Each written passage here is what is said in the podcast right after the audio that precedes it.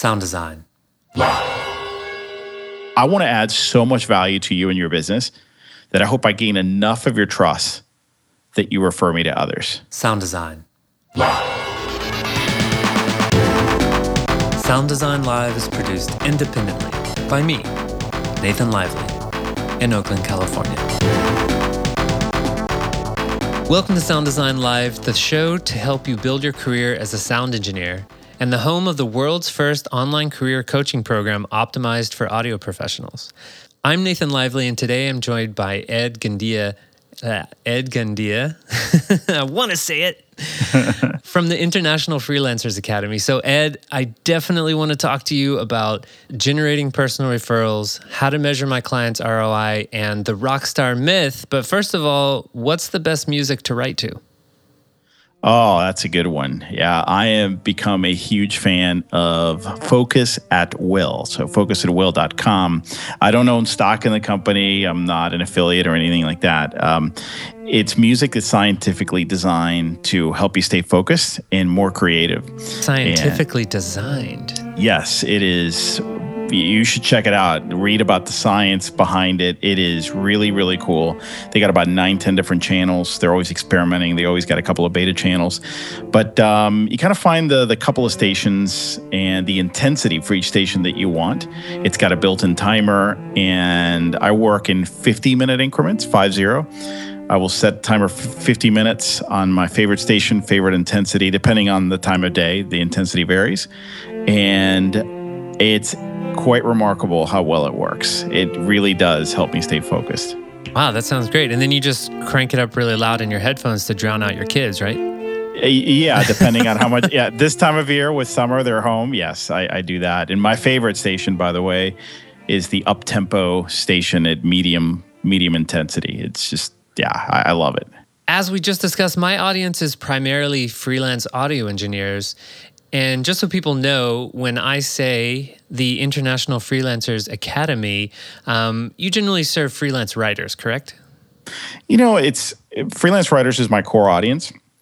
But in my audience, I have designers, I have photographers, translators, accountants, a sound professional. I mean, really, it's all over the place. But 70 to 80% of them are writers and designers. Okay, cool. So how did you get your first job as a freelancer? You know, my first paid job is the one that I always consider like my first real job. And it wasn't that much money. It was $200. But I'll never forget it because somebody actually paid me to do something for them. And I landed a snack company. It's a company called HERS. They're up in the Northeast. I didn't even know about them. But I had done a direct mail campaign to about 500 different companies. It was very random. And they were the only people out of 500 who responded. And they wanted me to write package copy for the back of their potato chip bags, some new products they were releasing that year. So, you know, the description, right, at the back of the potato chip bag, hey, you know, this is crunchy and lively and you'll having a fiesta. Yeah. Uh-huh. Yeah, they wanted a really specific tone, and it was kind of neat. Can I hear it? Do you know it? This is years ago. Okay. So let's step back for a second. You emailed 500 people and got one response?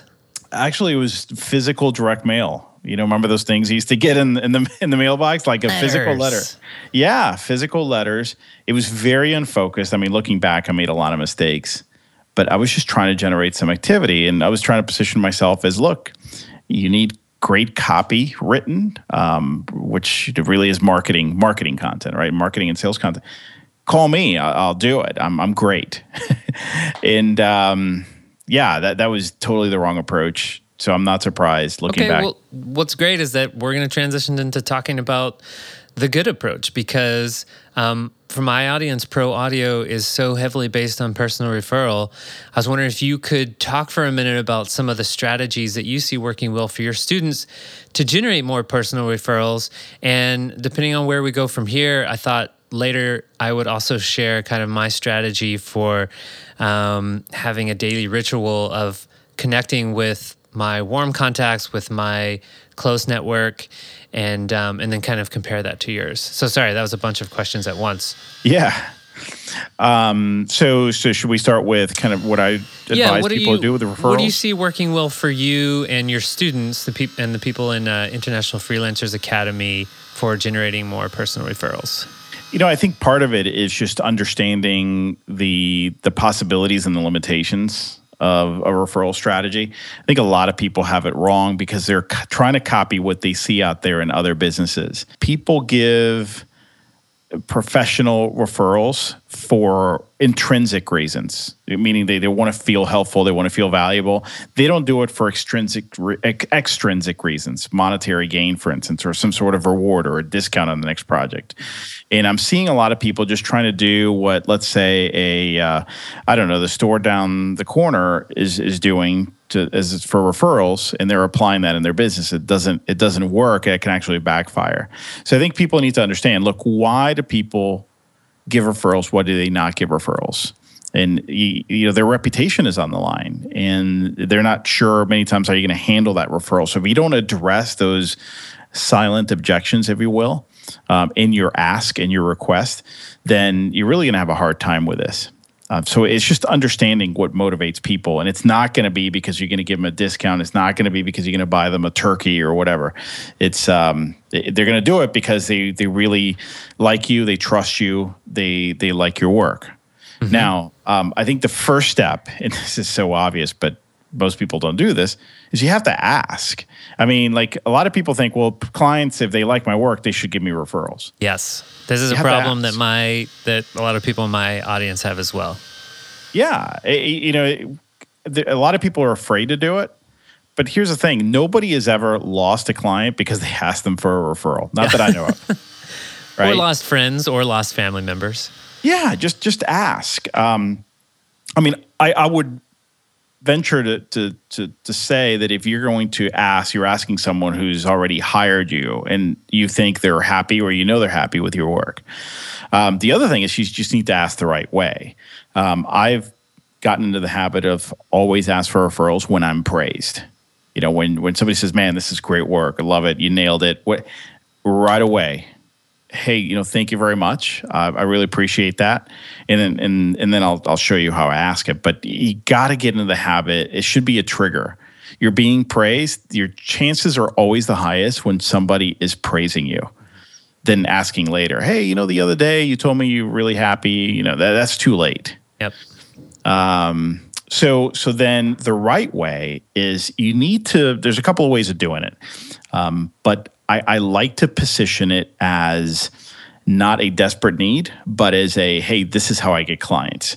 So I'll say something like, most of my business comes from referrals, or a great part of my business comes from referrals, or my business depends on referrals. It's very important that you position it that way, because what you're saying is, look, this is just an everyday part of what I do. This is how I get my best business, my best clients. I trust you, and therefore I'm asking you, instead of, I'm really desperate. Can you send some business my way? Yeah, and it sounds like part of your strategy is not waiting till you're desperate. Don't wait till you need the work. Like, make this something that you do regularly, right? Exactly. In fact, I would even say now, I haven't done this as well. I've done this before, but it never quite became a habit. Creating a referral expectation from the start. So right from the beginning, when you're engaging with a client, say, listen, I want you to understand that I want to add so much value to you and your business that I hope I gain enough of your trust that you refer me to others. And then let them know, here again, most of my business comes from referrals. That's because I deliver excellent work every time, yada, yada, yada. At one point I'm going to ask you for referrals, but just know that I want to earn that first. And that just kind of sets up the relationship in a really nice way from the very start, I think.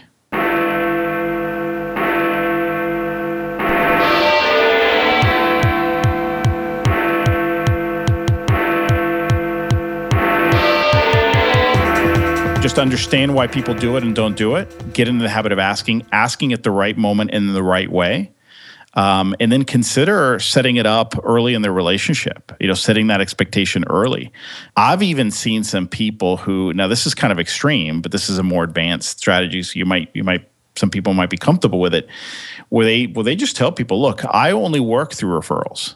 I will not take a client on if they haven't come through somebody that I've worked with in the past. Mm. That could work really, really well if you have the confidence to do it, if you do it right, and if you've been in business for a while. And of course, this goes without saying, if you've noticed that your best clients do come to you through referrals. And I think that's the case for a lot of service professionals, right? A lot of freelancers, they realize, gosh, when people find me through a Google search or in a directory, they're just shopping, right? 90% of the time. But when they come to me through a referral, 90% of the time, they're awesome, or at least really good. So if you've noticed that about your clients, then you could, and some people should be bold enough to be able to do something like that. So Ed has a whole podcast about this where he starts off by addressing many of the objections that people have to doing this work of asking for referrals. And so you can listen to that, but I'll just go ahead and say that if you haven't done it before, it's going to feel awkward at the beginning, but it's totally worth it. And even if you don't get some strong referrals right away, because sometimes these things take time, right? Especially with your weaker contacts. But a big benefit that you get is learning to talk about your work. So just think about that as it's feeling awkward. Like, yes, it's feeling awkward, but it'll get better. Yeah, role play with somebody. I mean, even if it's a friend, your spouse, it doesn't matter. When you role play, that's when you really learn. Hopefully I mentioned this already, but your podcast is that you published. The name of the episode is called Tap Your Network, How to Get Business Through Friends, Colleagues, and Relatives. Because communicating with your friends and colleagues, what I call your warm contacts, is one of the easiest ways, I feel like, as I just mentioned, to learn to talk about what you do and ask for help. So I'm going to share the process that I teach to all of my clients. And it's based on a strategy that I got from Michael Port's book, Book Yourself Solid. And you recently interviewed him, right? I did. Yeah, great guy. And so this is based on that. So step one, create a list of 60 of your warm contacts, anyone who likes you and will open your email and respond. And this is usually your friends, family, and colleagues. Step two, once a day, write to the person at the top of the list and then move them to the bottom of the list. That way you're reaching out to your warm contacts about once every 2 months. And if you want to change up the time, you could do 90 people so that you're doing once every 90 days.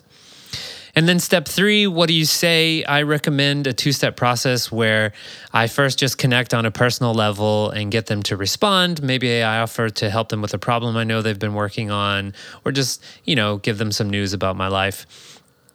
And then at the end of that first email, though, I tell them the new thing that I'm working on or what I'm promoting at the moment, or that I have some new availability.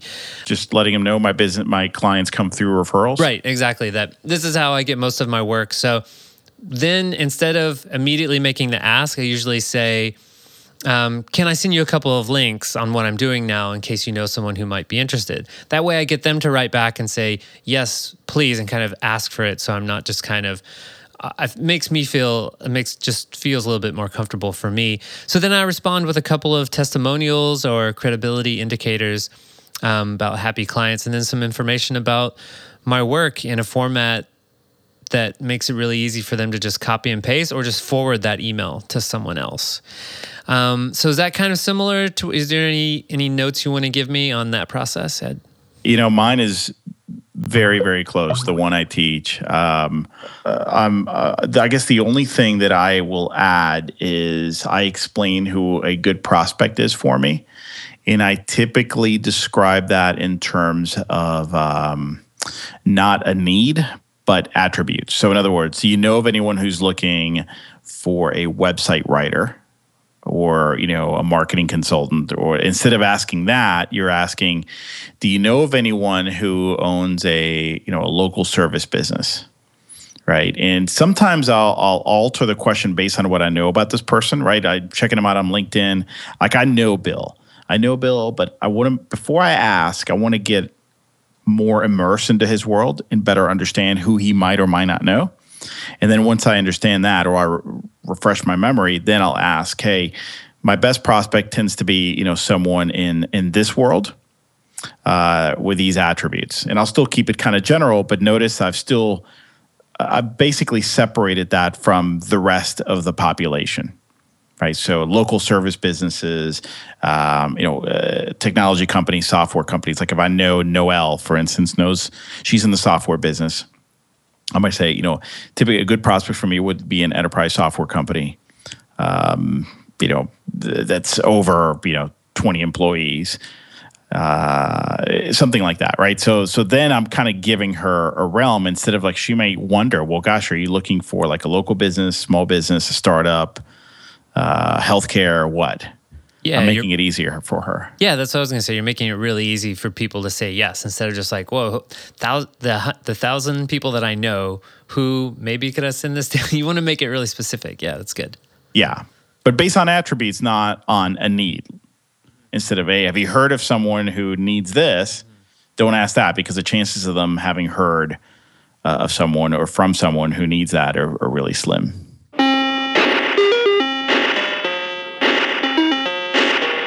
A lot of people give up easily on this effort because they say, I got one chance to make this ask. And if they can't think of someone or they're too busy or they forgot, then I'm screwed. And it's that's not true. Look at this as, especially if you haven't been in touch with this person for a while, look at this as a way to kind of reconnect and then just kind of nurture them over time. So I like the idea, I like Michael Port's idea because you're checking in with them every 60 days or so.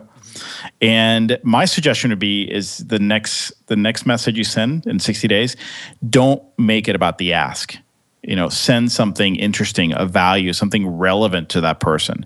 You have to do some homework. You can't send the same thing to everybody, but just send them something based on what you know about them you think would be interesting or relevant. And just say, hey, just thought about you when I read this. Hope you're doing well. Let's talk about that for a second because my thinking, I sometimes disagree with that and I think, well, if I'm only reconnecting with this person every 90 days, then if I kind of make a similar ask, but the rest of the email is different, like, hey, there's this things going on in my life, things going on in your life, reminding you that we're friends. And then I make the same ask, wouldn't that benefit me by kind of training them? And that then like I'm kind of hammering it in a little bit more. Like they're like, oh yeah, that's right. That's the thing he's looking for. I think it might be a personal preference. The reason I like to switch over to just adding value, if you want to call it that, is that it doesn't feel like I inserted the other thing there as a buffer, for the ask. And there's I think, more subtle ways of reminding them. For instance, in your email signature, it can include a call to action or a link to your website and let them connect the dots. Yeah. I find that's more effective because look, like they're not going to forget, right? When they see your name, oh yeah, that's right. Jim is doing this new thing now, or he's looking for this work or looking for these types of clients. That makes me think of Gary Vaynerchuk of kind of just creating lots of awesome content. And then, he never talks about his store and people have to figure it out on their own. But when they do, they really like it. Yeah, and what he does too, and I haven't followed him as much, right? But like a couple of months ago, I had forgotten all about his store because he's moved like so much away from that in some respects. But he tweeted like out of 1 out of every 20 tweets, he talks about like this awesome wine deal, and then he links to it, or at least he did that one day. I happened to link to it. It's like, oh yeah, Wine Library. I forgot they got the store, yeah. And it was this really amazing deal. Now I didn't buy that deal. I love wine. I didn't buy that deal, but I got on their newsletter, and within a week, I bought a case of wine. There you go. Right, the long tail. Yeah. So what happened there? Right, he's providing great content. Every once in a while, he sneaks something in, and that might be it. Now, if he was pitching me every time, even if it was content as a buffer, I don't know if it'd be that effective.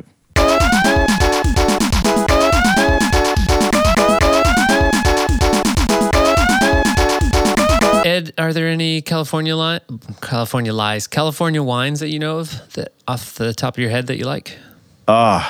So many. Really? Where do you start? Okay, cool. Yeah, I guess the one I'm thinking about right now, I got an email from them the other day, or actually today, Kosta Brown Pinot Noir. Good luck getting on their list. Why? Kosta with a K. They've become really popular. I was fortunate enough to get on their list right before they took off. And amazing Pinot Noir if you're a Pinot Noir fan. Sure. It's just crazy good. Wow. Okay. I guess they should probably send me money now, right? Because they're on the show. I think they should send me wine. Send you wine, send me money. Okay, Ed, I know that to grow my business as a freelancer, I need to be able to show return on investment for my clients. So I'm trying to figure out how to get better at measuring that, or more practically, how do I have a conversation with my current or past clients to figure out how much money they made from working with me, or what other business returns were important to them from their investment in my services? How did you get started doing that? How do you know these kind of detailed information? That do you have them sign something at the beginning saying that they're going to tell you about their business? You know, I've approached this a little differently, and I think a lot of it has to do with the fact that the work I do is not very measurable. It's not very easy to measure. And what I did instead is when a few years ago, I developed a strategy where I went deeper with every existing client. So rather than just doing one or two projects, I was looking for clients where I could work long-term with them. Not necessarily on a retainer basis, although that's always awesome, but I got to know them really, really well. Got to know them, the people, their products, their markets, their customers. And that also enabled me to get to know them as people and to have the trust level where we could go out to lunch or to dinner or for some drinks and just get inside their head and just pick their brain and ask them, you know, like, what do you like about me? Like, what makes me a partner for you, you know, instead of a vendor? And just kind of those more personal questions and deeper questions that you can't really ask if you're fairly new, if they don't trust you yet or trust you at that level, or if they're in the office and they're frazzled. So, you know, kind of taking them out, have a couple of beers and have that conversation. And after doing this 2 or 3 times, I saw some patterns. And one of them was, at least in what I do for a living, so freelance writing, I write a lot of marketing content for software companies and a lot of copy, but mostly content. I found out that what they really want is someone who can write clearly and persuasively, but they were not measuring the results. They wanted someone who can write well, but that was kind of the basics. Beyond that, they wanted someone they liked, they trusted, someone who delivered great quality on time every time, somebody who was easy to work with, somebody who got it, didn't need a lot of hand-holding, somebody who could bring ideas to the table in a different perspective, because sometimes they're too close to their own problems and to the way they're talking about this stuff. Yeah, so someone who would be more of a partner and would be and kind of had a vested interest in their business, not in terms of an investor, but in the way of, like, I'm thinking about my clients' businesses even on the weekend. Right. I hate to admit that, but I do. Like, I'll come up with ideas while I'm, you know, I don't know, doing yard work, or, and I'll write that down and I'll contact my client. I will connect them with other people who could help them, you know, from my network. Things like that, right? That most freelancers, at least in my business, don't do. So those are really the intangibles that meant a lot to my clients, and that's what I really try to deliver, because I work in a business where you can't really measure the results specifically. So again, I think it just starts with picking the brain of your best clients and then finding out what they really, really value and how they measure that. Yeah, that's interesting. So you are definitely going to get the personal referral because of the remarkable work you've done. And so I might say, yeah, Ed, he did great work, but he also did X, Y, and Z for me, and I really like him. And so that's me remarking to someone else about how much I liked working with you. But you are saying that your clients are probably, when they're referring you to someone else, they're probably not saying, and he, you know, helped us increase conversions on our site from 5 to 6 or whatever. Exactly. Okay. They'll say something like, man, Ed is just awesome to work with, excellent writer, very easy to work with, delivers quality work every time, on time. Just, he gets it. No hand holding, no babysitting. Like, you can assign the project and just forget about it. And he will, you know, once you agree on a deadline, I mean, it's going to be there.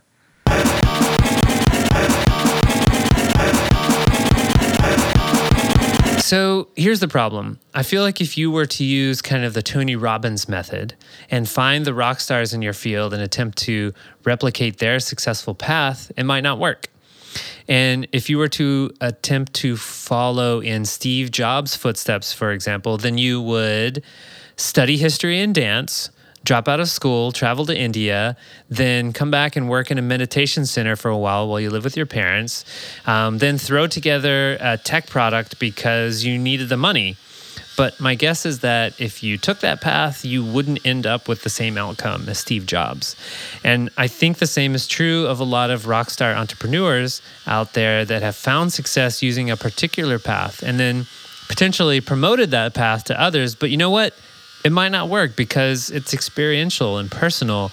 So Ed, do you agree with that? And if so, how have you redefined success for yourself so that you are not hopelessly trying to become the next Steve Jobs? I completely agree with you. This society, we want formulas, right? We want step-by-step instruction, and that works for a lot of more tactical things.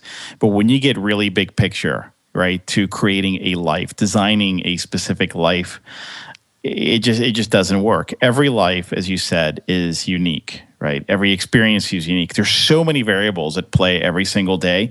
There's just no way you could replicate a Steve Jobs, a Tim Ferriss, you know, those types of folks. Pick anyone who's really famous. So I think you can learn a lot from what they did and didn't do. But then you need to live your own story, right? You need to figure out, okay, what do I really want? Like, what would be a perfect day for me? And I've run through this exercise a few times before. And I start from the moment I wake up to the moment I go to bed. And I have at least 2 pages written on minute by minute, pretty much, or hour by hour, what I'm doing. That is my perfect day. So I've begun with the end in mind, and I kind of reverse engineer that. Not in terms of, okay, step one, step two. No, but it gives me clarity, right? So that's the kind of day I want to have most of the time. And you could do this by the ideal year, the ideal month, ideal day. You know, okay, what do I do, right? How can I get there? And where a lot of people drop the ball, and I did this for years, it's really been more recently that I've kind of chilled out here, is I no longer try to reverse engineer that part of it. I no longer try to deconstruct it, because there's so many tasks, so many project items, so many moving parts that there's just no way you can possibly figure out step by step what you need to do. So instead, what I do is I figure out, okay, based on what I'm doing right now, you know, what here works? Like, what can I take with what I'm doing right now to create that?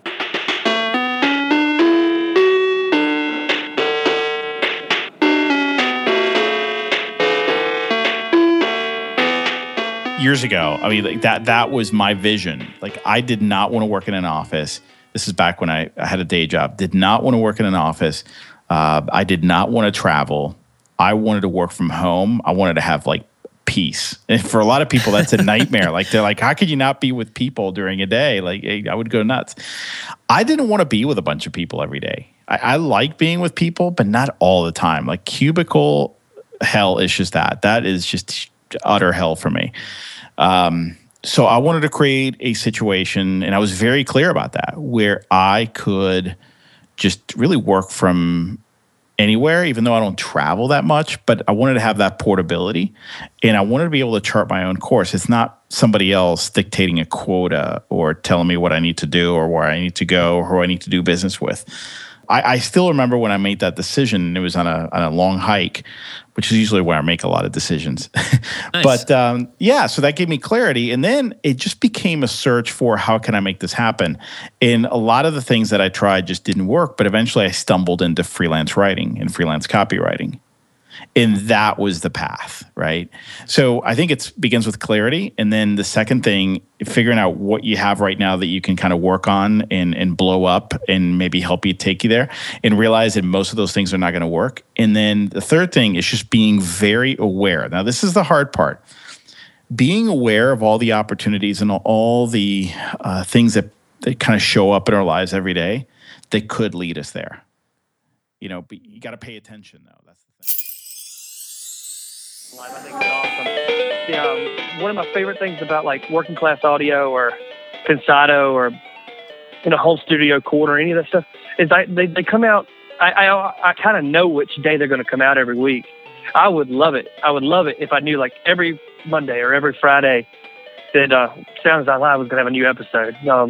That would be awesome. My main goal with raising money through Patreon, and this is what I have written on the Patreon page, if I have enough support, then I can make Sound Design Live a more regular thing. So instead of like just whenever I have free time or whenever I'm not too busy or if I don't have to work, it can be like, no, I'm going to dedicate myself to an editorial calendar so that I come out more regularly instead of just whenever I can get my act together. And it seems like such a simple thing, but, you know, it takes some support to do that. Oh, absolutely. And I totally understand. You got to squeeze in the hours when you can, and they are few and far between. So. I think it's the lack of clarity that makes us want to go after some of these paths. Like, I'm not really sure what's the best fit for me or how to get there, so I'll try following this person's footsteps. Would you agree? Like, maybe I think that's kind of the draw. Like, if you don't know, if you don't have clarity, then you kind of steal some ideas. You do. And I think it's okay. It's normal, but I think it's always asking yourself, is this my story or somebody else's story? I interviewed somebody for the podcast last year, and he had spent the whole summer. He took his whole family, he's got 4 kids, I think, to Ecuador. And they lived in Ecuador from like the day after school ended to the day before school started.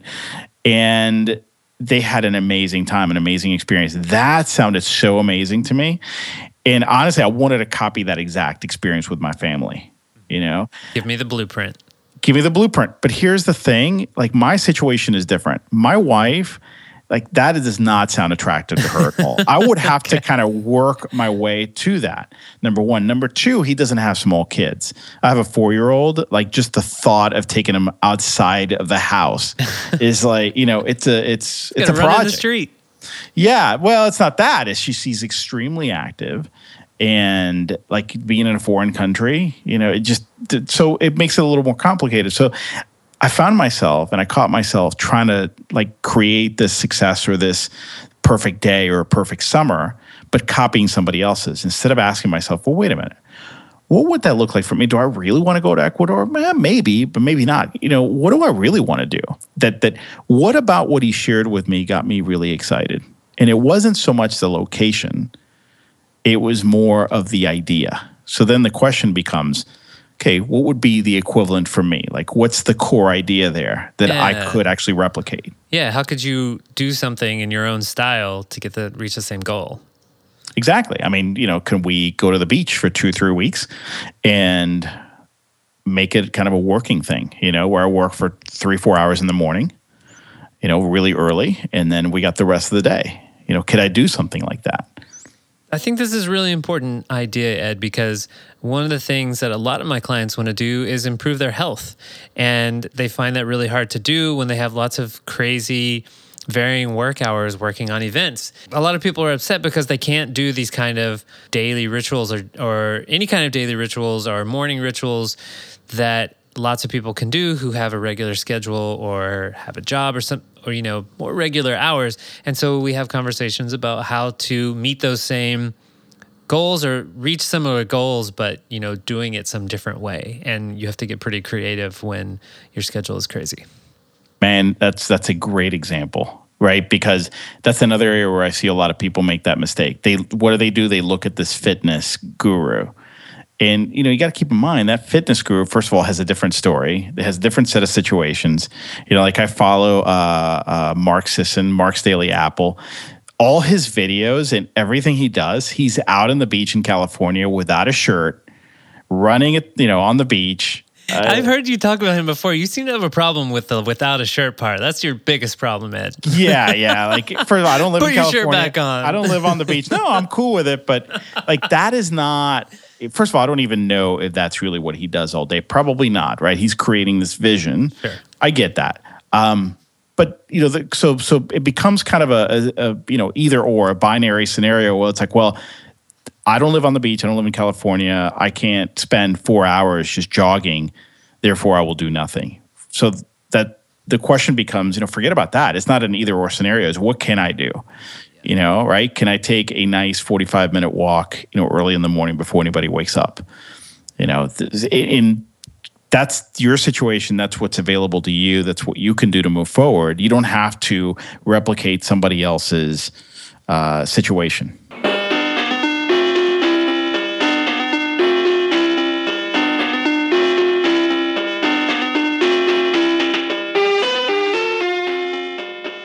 Ed, do you have a business coach or a mastermind group? How do you promote your own evolution as an entrepreneur?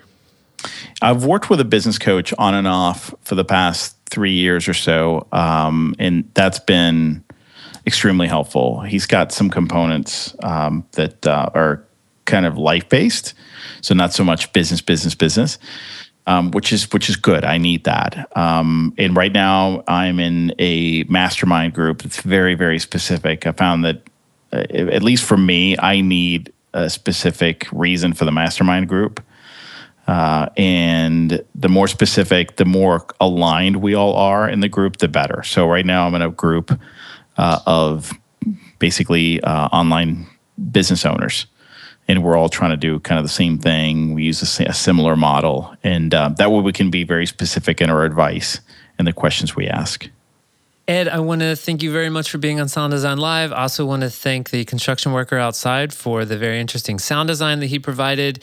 And Ed, where is the best place for people to follow your work online? A couple of places, smarterfreelancing.com. And that is my Smarter Freelancing podcast. That's where a lot of that resides, and b2blauncher.com, and that's mainly for writers, but I got a lot of people who listen to that podcast called High Income Business Writing who are not writers, because the advice really applies to just about any other type of freelance professional. Sound design.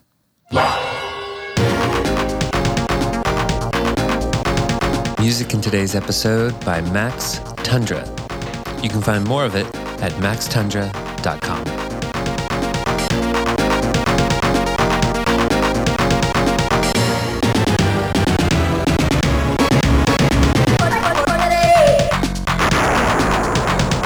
Sorry, kid.